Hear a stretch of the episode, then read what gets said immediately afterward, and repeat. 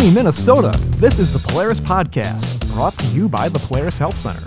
I am Joe Zemer, and I am not an expert. But here on the podcast, I am joined by one so that we can learn more about our Polaris off road vehicles. Today's expert is Polaris service engineer Charlie Mills. Charlie is going to help us better understand a really important topic, and that's how to properly break in a new off road vehicle.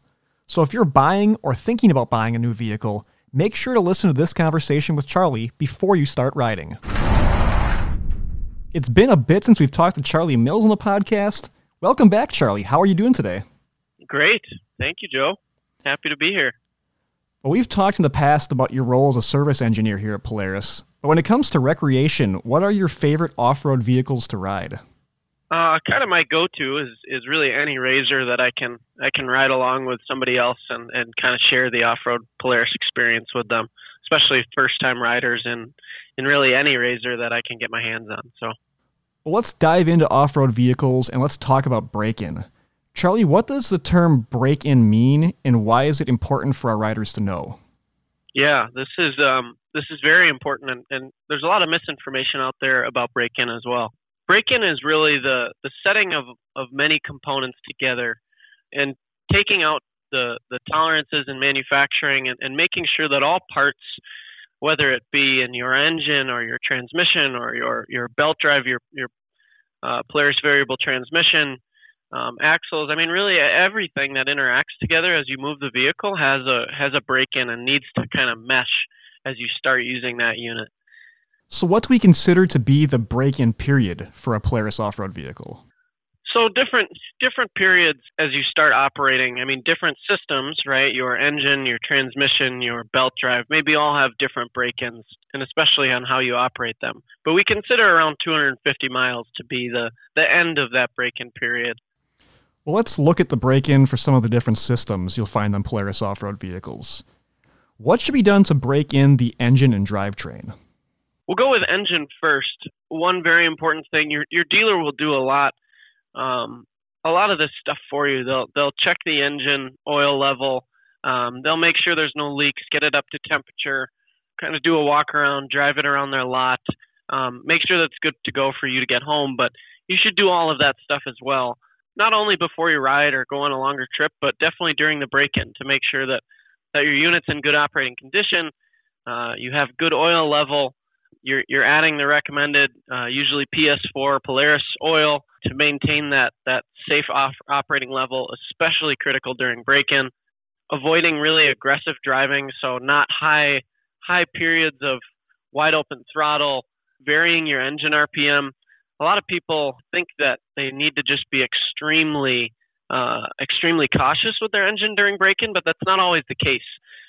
A lot of engines benefit from a break-in in how they will be used with the customer eventually. So if if your use is is going at 10 miles an hour lower speed, then probably a good break-in for you is is doing something like that. Now, varying your throttle position, letting the engine break in at, at all sorts of different RPMs and throttle positions and really putting it through all those different characteristics that you'll take it through when you use it. So it's it's kind of operating operating normally but but really not stressing that unit and waiting until that 250 miles to to kind of let loose and and know that you can you can hold wide open throttle for a longer period of time. You can sit at a higher RPM for a longer period of time. Once you have all of that that break in completed and the the components in the engine are really starting to wear together. A, a few kind of kind of components that need to start meshing. For example, bearings throughout the engine.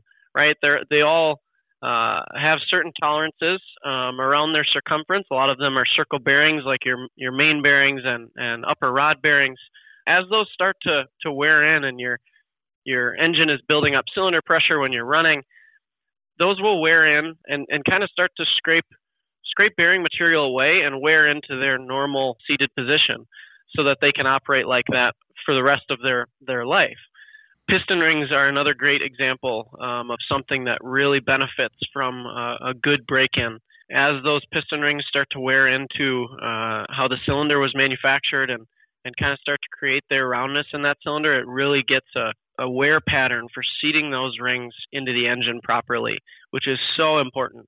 if you can imagine how that how that piston ring seals in all that um, compression in your engine every time it fires, the more that you can get that to seal and the better sealing you can give it, the more horsepower and torque you ultimately will make if you can re- keep that cylinder pressure inside that chamber where it's supposed to be sealed. So ring seating is, is probably of the utmost importance and you'll really be able to seat those rings properly with good engine oil, varying load, not extended idle time especially, and, and keeping the RPM up um, and really varying those speeds. And then once you once you can kind of vary uh, engine speeds for a while at lighter loads, then you can start adding some engine load. And when I say engine load, I mean start at a lower RPM and and give 50 50 to 75 percent throttle position. That's kind of bogging down the engine so that you can uh, make higher pressure and really start to operate the engine in the way that it will be after break-in and, and throughout your ownership. So why do we not give a, a specific speed or a specific RPM range, Charlie, when it comes to break-in? I think it really goes back to being so dependent on a specific customer. The the range for engine oil at least is 250 miles uh, or 25 hours, whichever one comes first. That's generally a good time for the the engine oil to collect all those all those uh, wearing in components and get all that material kind of worn down and everything seated correctly uh, and worn together correctly for the life of the vehicle. The the mileage limits or mileage recommendations for break-in just just really are dependent on the customer so much that it's very hard to to give that a, a blanket approach to say everyone should operate for 500 miles at at this RPM and at this speed. It's it just doesn't suit every customer's actual driving characteristics. Another break in period that's called out in our owner's manuals is the brake system. So, how do we break in the brakes and why are we doing that? Yeah, so brakes is a is a good example of something that needs to be broken in properly. And really, the best the best brake system break in is to only apply moderate braking force for the first um, 25 to 50 stops. You don't want to aggressively or, or or stop very quickly when the brake system is really new because you can really cause damage to uh, your brake pad surface against your rotors as they as they spin and interact together. Depending on depending on whatever compound pad compound you have in your vehicle, bedding in pads and and operating in that way of of 50 uh, moderate stops can can really release uh, any manufacturing gas that's in the pad material and then start to transfer that pad material to the disc and gives that a nice, perfect friction uh, surface to be able to brake properly for the life. And it really extends brake pad life, limits rotor heat, and, and just extends your braking system performance for the life of the vehicle. Then we get to the PVT break in. And we're going to do a deep dive episode on all things belt related in a future episode with Amory Cool, Charlie. But since we've got people talking about braking, we don't leave them hanging if they have a new vehicle. So, what sort of break in is required for the clutches and belts? I mean, Amory is definitely the expert uh, here. He can be seen in a lot of videos um, on YouTube about about Polaris belts, as well as uh, on a few of these podcasts. And he'll go into more detail, I'm sure.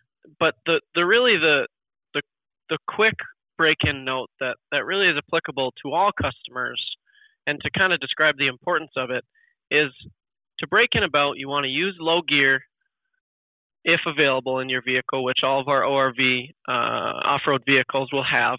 Vary your speed. I mean, in low gear, you can do anything from from one to approximately 30 miles per hour, depending on the unit, and avoiding wide open throttle for for about 10 miles. You, you just really want to vary that speed because as your as your belt wears in and your clutches are moving in different positions, you want to have a perfect wear surface between your belt and the the sheave, which is kind of the angled part of where your where your belt rides on your clutch.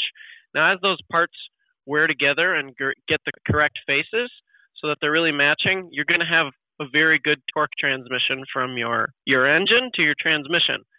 That means less belt slip, a very good friction surface, and really more contact patch for that belt to be able to grab onto the sheaves and provide longer life really the, the, the most important thing is, is keeping low temperature and not allowing high belt slip, which the best way to do that is just low gear, vary your speed and RPM, and and just drive around for 10, 10 miles. I mean, if you're out camping or if you're out on the trail and you have a belt failure or maybe you're out in the dunes, wherever you are, there's always a time where you can put a new belt on and break it in properly. Enjoy the scenery, ride around slow in low gear, bury your throttle, and then get out riding and have a very healthy belt to start with. Okay, Charlie, so once that's all done, what do I do after my break in period is over?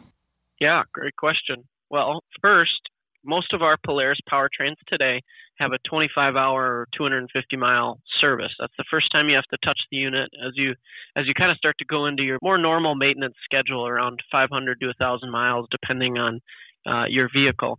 But the most important thing is performing a break-in oil and filter change. So you're going to want to change your oil and filter um, with a Polaris kit. Our oil and filters are designed throughout our powertrain development and are the best option to make sure that your unit is being maintained properly. So make sure to go out and get your Polaris oil change kit or bring to your local dealer um, and have your 25 hour break in service completed. Two other great checks to do are your front gear case and transmission lubricant checks. They have relatively low oil, low oil levels to start, but they're both very easy to inspect and make sure that you have the proper oil level after your break-in and that there's no significant contaminants in them and, and no leaks have uh, have started. They both have fill to spill plugs on them, so very easy to pull them out with a hex drive socket and check your level. Basically, you're just making sure that the that the level in those in both the front drive and the transmission are level with the bottom of your fill port. So very easy to do yourself. Um, otherwise, your dealer can be a great resource to do this for you as well. And then after after you've got your oil changed and you're, you're confident you've gotten a good belt break in and and you've been varying your throttle and, and doing all those things we talked about, then go out and enjoy your unit. So that's the break in process. Charlie, thank you so much for breaking down break in with us. Thank you, Joe. Thanks again to Charlie, and thanks to all of you for downloading, listening, and subscribing. If you haven't subscribed yet, make sure to hit that subscribe button and make sure to tell your friends about the podcast. If you feel so inclined, please leave us a five star review. If you're a brand new listener, welcome aboard and welcome to Polaris. We're happy you found us. Make sure to browse our archives to learn even more about ORV ownership. Everyone also should check the episode description for some helpful links. There you'll find where you can access your owner's manual online. The owner's manual is full of helpful break in and maintenance information. You'll also find in that episode description a link to the break in article from our Help Center. Make sure to take advantage of that resource. And look for the link that lets you contact us, because if you have a question or an idea for a future episode, we want to hear from you. Then stay tuned for more episodes. Until next time, this has been the Polaris Podcast.